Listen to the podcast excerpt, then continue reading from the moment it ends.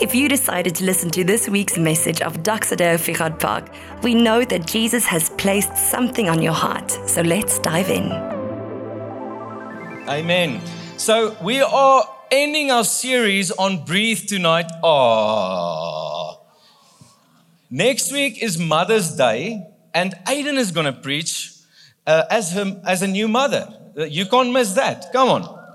So the week after that, we're going to start a series which we call One Another, which I think is going to be incredible. It's all about us and how God has placed this community of faith together and to live in relationship with one another. But tonight we're ending off the Breathe series, and I want to start like this. So last weekend, I had the privilege of hiking the amphitheater in the Drakensberg, the Sentinel Peak and the Tugela Falls. Anyone who's done that little, small, very insignificant hike? Anyone? Okay, but I wasn't on a hike. I was on a character challenge. So they tried to kill us, all right? They tried to, make Christian men swear, and we did. Not I, but the rest. And they planned the whole thing in such a way that they wanted you to break, to test your character, to come to a place of utter exhaustion, and then to discover that there's more in you than what you can ever imagine. There's more strength and endurance in you. And at a certain stage, we were hiking the one morning with only 2 hours of sleep. We were hiking from the morning 5 o'clock till the evening at 11 in the dark, the descent of the mountain in the Drakensberg. It's not pretty at night. The people fall. They slip, the men cry. And then something in me is just like, I also want to cry, but I'm going to push through. So at one stage, your muscles literally give in. Every step you're like, you know that feeling, eh? And you have to be, keep your legs straight to just survive. And as I was doing it, I felt like totally exhausted. And there was one moment of clarity, 10:30 at night in the Drakensberg. I remembered a voice in my head, Coach Eddie. Do you know who Eddie is in this evening service? He's our tech guy. Just give him a shout out. Come on. The most handsome tech guy that I've ever seen. But anyway, usually tech guys, no, I'm just joking. But Eddie. So Eddie was my coach for this thing, and he taught me a very crucial lesson when we ran up Naval Hill. He said to me, if your muscles starts to pain or feel exhausted, or it's like you can't do one more step, just remember they can actually still function. They just need some oxygen. So he taught me how to breathe. So 10:30 at night on the Drakensberg, I was done. The guys were swearing, they were falling, and I started to breathe. I can't tell you what happened to me in that moment. I felt energized. I felt focused. I felt like my legs were still shaking, but they were giving me more. And here's the crazy thing. Sometimes in your life, you're at a place of utter exhaustion when it comes to your spirituality, your walk with God, your emotions, and your body and your soul tells you there's no way that you can give one more step. My friend, the answer lies in breathing. How much importance is there in physical breathing? How much more important is it to breathe spiritually? To be filled with the breath of God, to be filled with His Word, to be filled with His presence. And in this series, we said that the idea of breathing in the character and the presence of God, the beauty of who God is, His majesty, His grace, His holiness, His glory, as we breathe that in, our souls are fed. Our spirits are filled, and then we breathe out praise unto Him. Praises, thanksgiving, worship, and that motion of breathing in from who He is and breathing out praise is very good for us. It creates a sense of joy. It creates a sense of peace in us. We are at peace with God. We're at peace with ourselves. It is life. Giving. Worship is so important. I want to ask you that question tonight. What do you think about worship? How did you grow up with worship? Anyone who grew up in a more traditional Anglican, Methodist, NG, I don't know, more traditional kind of way in worship, it was liturgy and only some people could speak, and then you stand and sit and then you get confused. I see that sometimes in this church, you're like, are we standing or are we sitting? I'm just going to stand until someone say, sit. Any one of you who grew up in one of those churches? Awesome. Anyone who grew up in the very charismatic side of things? People were singing in different languages that you couldn't understand. They were screaming, loo, loo, loo, loo, loo, loo. They were crying very much. They were coming to the front and running around. Any one of you, flags, that kind of vibe? Anyone who grew up in such churches? Here's the thing, friend. It's not about the church that you grew up in. It's not about the style. Worship is all about the engagement that you experience with God. There's not a right and a wrong with regards to that. It's all about the sincerity of the engagement and experience with God in spirit and in truth, in the sense with all of your emotional capacity. So if someone told you, you shouldn't be too emotional in worship, God says it takes all of your emotional capacity, but also in truth. It engages the mind. It's not just the emotional thing. It's when your mind understands and grasps the goodness and the glory of who God is. It evokes emotion in your heart and it's expressed through your body in worship and in adoration. Worship has been part of the Christian church from the beginning. Have you ever walked into a Christian church without worship? Anyone? No, it's part of who we are. The style might differ, the methods might differ, the instruments might differ, but here's the thing, it's part of the Christian faith. Have you ever walked into a church without the reading of the Bible? No, if you do, don't join that church. Because the Bible is foundational to who we are as Christians. The Word of God, worship, prayer, it's foundational in our walk with God, in our discipleship with God. And let me just tell you the very important thing about worship. Worship is voluntary. Nobody can force you to worship. Nobody can manipulate you to worship. It's not just normal life to worship. It's not an automatic thing that happens, and it can't be forced. It's a choice to worship. It's a moment of saying, yes, Lord, I'm going to respond now. I'm going to worship you. It's voluntary. All of us have stood in a worship service. Everyone is going at it, and in your mind and in your heart, you're disconnecting, and you're taking a step back. You might lift your hands, but your heart and your head is not connected because worship is a choice. It's not something that happens to you. You decide if you want to worship.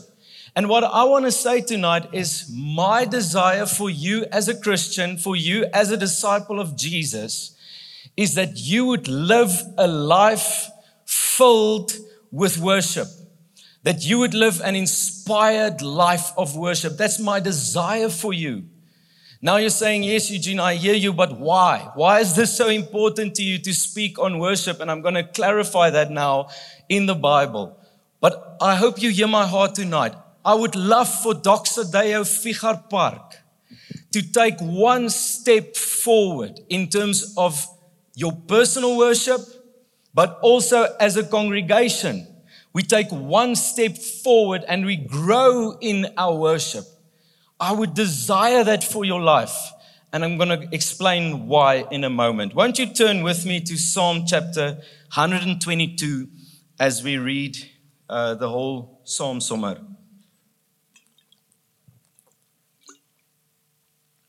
Let's read together. Psalm 122 out of the NIV. It says, I rejoice with those who said to me, let us go to the house of the Lord. Let me just stop there. Anyone who's got a housemate and you've been nagging and inviting and they don't look so joyful to go to the house of the Lord. Anyone? Anyone tonight who has been not too joyful to come to church, but your friend, dragged you along. Just be honest for a moment, okay? Anyone who's got teenagers in the house in the morning, Sunday morning, you're like, come, let's go. Yes, but I don't want to go. Come. Yes, but you're the preacher. You have to go. Okay, that's me. No, I'm just joking. Here's the thing. It seems like these guys were very glad to go to the house of the Lord. Let's read on. Our feet are standing in your gates, Jerusalem. Jerusalem is built like a city that is closely compacted together.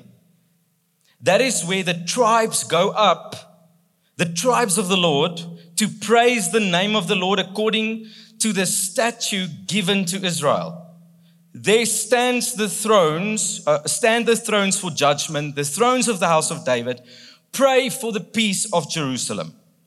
May those who love you be secure.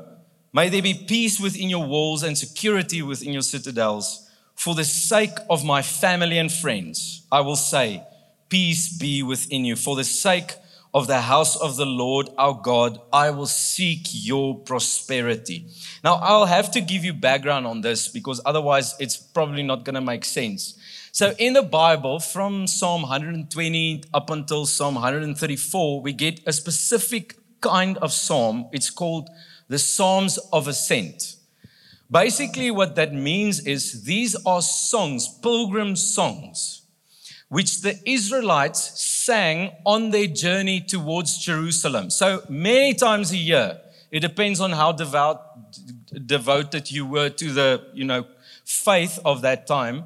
You would go, leave your city, take your whole family, pack it up, journey for weeks, and then you would reach the top where Jerusalem is on the mountain, where the temple of God is, His presence was there.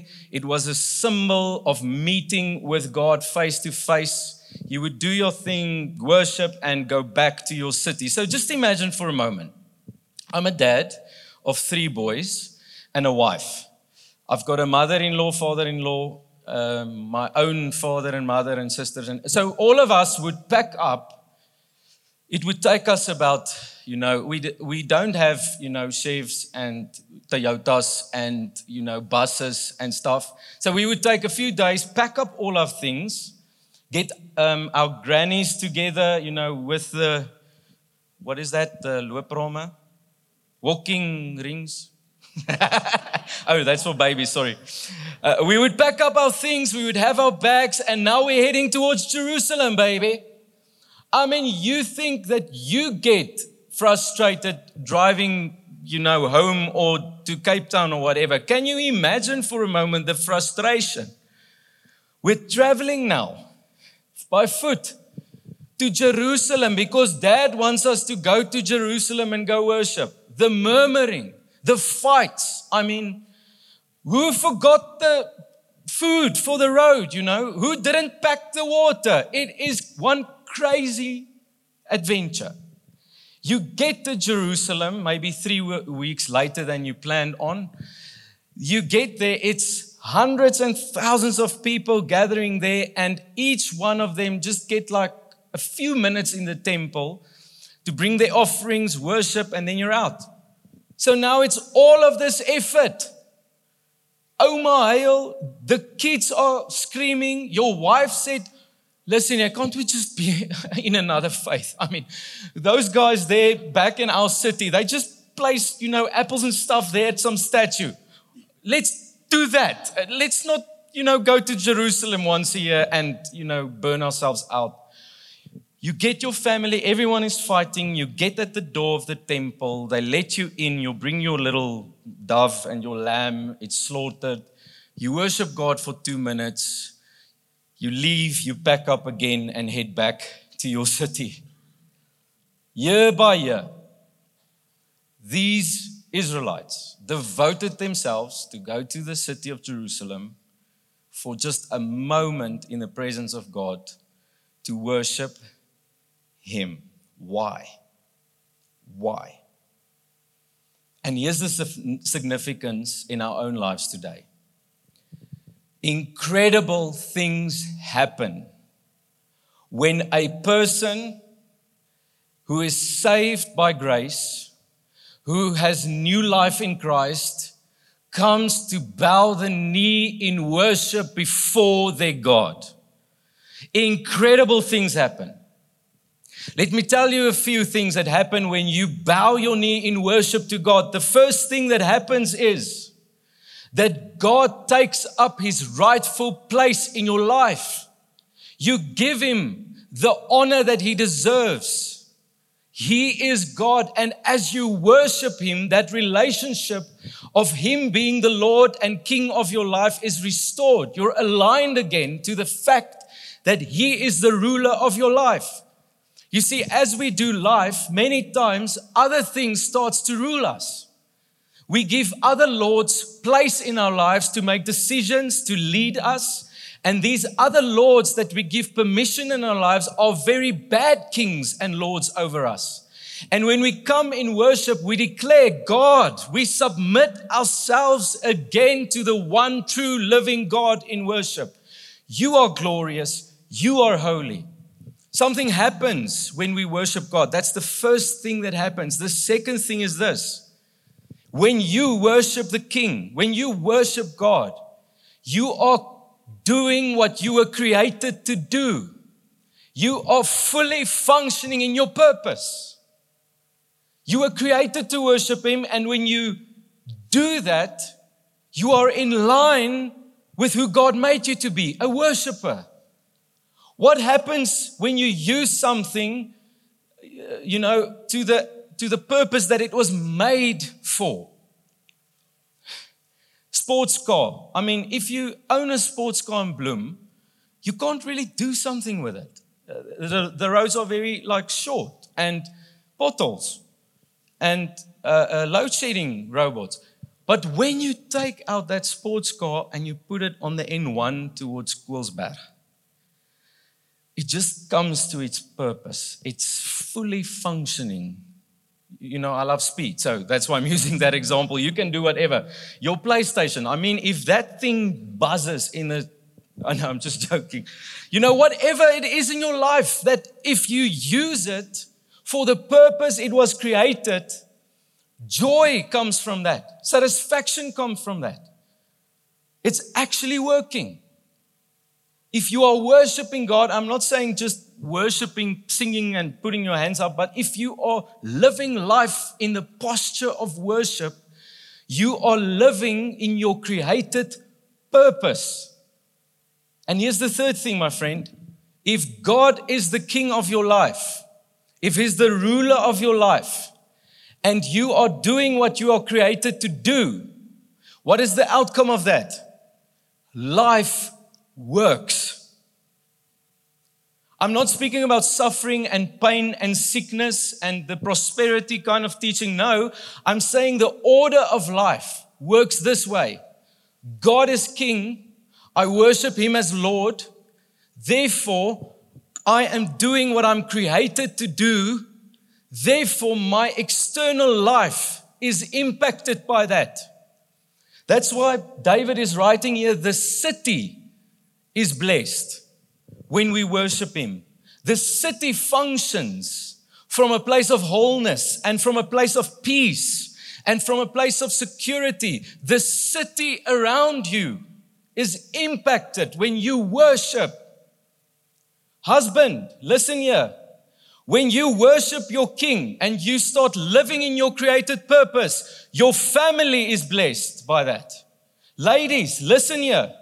When Jesus is your King and you start living in your created purpose, the people around you are blessed when you are fully alive, when you are human. The city is blessed by that. When Daxa Deo as a church worships the King and we start living in our created purpose, the city around us is blessed by it. It becomes a place of peace. You know what's wrong in Bloem? Not the government.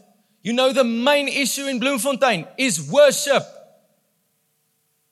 When we worship the King, when this city will bow its knee before the King and he becomes Lord of our city, everything else will look different in our city. People will start functioning from their created identity in Christ. Our schools will look different. Our varsities will look different.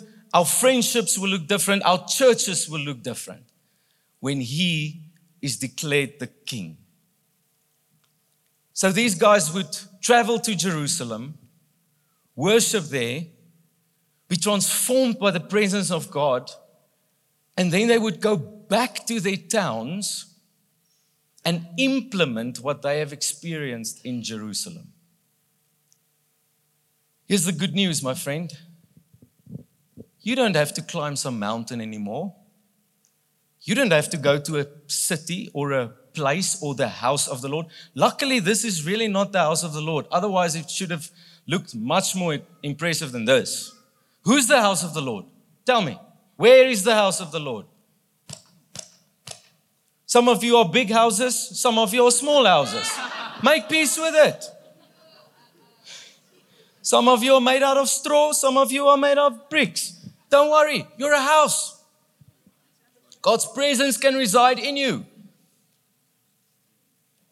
Yo, that's actually a good compliment for a friend. You're a house, man. Strong foundations. Oh. Don't tell a lady your roof looks nice. That will totally not work. But here's the incredible thing, friend. You can become the place of worship. Let me tell you about the rest of my trip. So we hike the whole amphitheater in the Drakensberg, up and down, 3.5 Ks ascent, and I don't know how many kilometers actually down again. And then the last day, they take us up to the highest point, and there's a cross that overlooks the whole amphitheater of the Drakensberg. Did you see that photo that I brought? Did they show it, Eddie? Wys gou daai foto weer? That photo of mine. That was the first morning, just by the way. So that wasn't just like very high up. I couldn't have my phone with me, so our leader took some of the photos for that morning. But we hiked the last day up until the cross, where we can overlook the whole amphitheater. I went to sit there at the cross and I just gazed upon this beautiful, beautiful scenery in front of me. And I realized in that moment, I just burst out in tears as I sat there. I was journeying with God for 3 days in the mountains, spoke to Him, sorted things out, engaged with Him, worshiped Him every morning, prayed. And as I sat on that last point at the cross, I just started crying. And I said, Lord, how great are you? How beautiful is your creation? How glorious. I just spontaneously started to worship Him there. You know what happened? In that moment, He became King again. I repented of the other kings in my life that I have brought to that place of importance in my life. Second thing that happened is God started to speak to me about my purpose, my roles in life, the things that I've maybe missed in terms of my role as a dad, as a husband, as a church leader, as a friend, as a family member.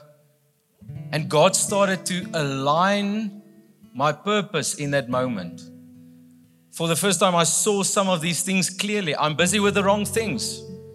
I'm out of role. I'm not functioning in what I'm supposed to function. And I repented of that and I aligned again my life to God's purposes. You know what happened? God started to speak to me about every child in my house, every boy. He started to speak to me about my wife. He started to speak to me about my team that I lead here at church. He started to speak to me about this church. He spoke to me about our city. He gave me dreams. He gave me visions. Just because I took the time to worship Him. My friend, you don't have to take a trip to the mountains to experience that. You can experience that right now. You're in the temple. He's in you. The mountain came to dwell in you. You can declare Him Lord of your life. You can sort out the fact that you are created for something, that you can worship Him. He can start to speak to you about the things in your life that you're missing, to redefine some of the things that you are, the pressures that you are taking on, the things that you are striving for that's not of Him. Worship is important. You cannot live without breath in your lungs as a Christian. And as you make this part of your daily life, 2 Corinthians 3 verse 18 says, when you behold Him, you are transformed from one degree of glory to the next. That is what happens with us when we worship our Creator. We want to create a moment tonight. You will see that there's communion tables all over the place. On the tables, there's also breathing prayers that you can take for a moment. So I want you to go and grab some communion, juice and bread. And just for a moment, surrender and say, Lord, I'm coming under your blood. I'm coming under your death and resurrection. I submit myself again to your lordship. You are king, I'm not. That's what communion is all about. It's a remembrance. Who's the Savior and who's the King? And when you've done that, I want you to take one of those breathe prayers and just breathe in for a moment the Word of God. Breathe it in, breathe it out. Just be filled with His presence. And then maybe, just maybe, as you look to the people close to you, God would actually fill your lungs so that you can breathe out into someone else's life, a breath of life. Maybe it's just telling someone, listen here, keep on doing what you're doing. God is for you. Maybe you want to share a scripture. Maybe you want to pray for someone. Maybe God is stirring a word in you for someone. But let's take this moment, firstly, to engage with God, declare Him as King. Secondly, to make sure that you are still in God's purposes for your life. Do what you're created to do. Thirdly, let that flow over into your world. Let's stand together. I'm going to pray for us, then you guys can move out. You're also welcome to, after you've taken communion, just get a space in the auditorium. We're going to worship God together now. Just grab a space, maybe not in your seat, and let's just engage God for a moment. Let's lift our hands in prayer. Lord Jesus, we are honored to be in your presence. Thank you so much that we don't have to travel to some mountain or temple to experience your presence.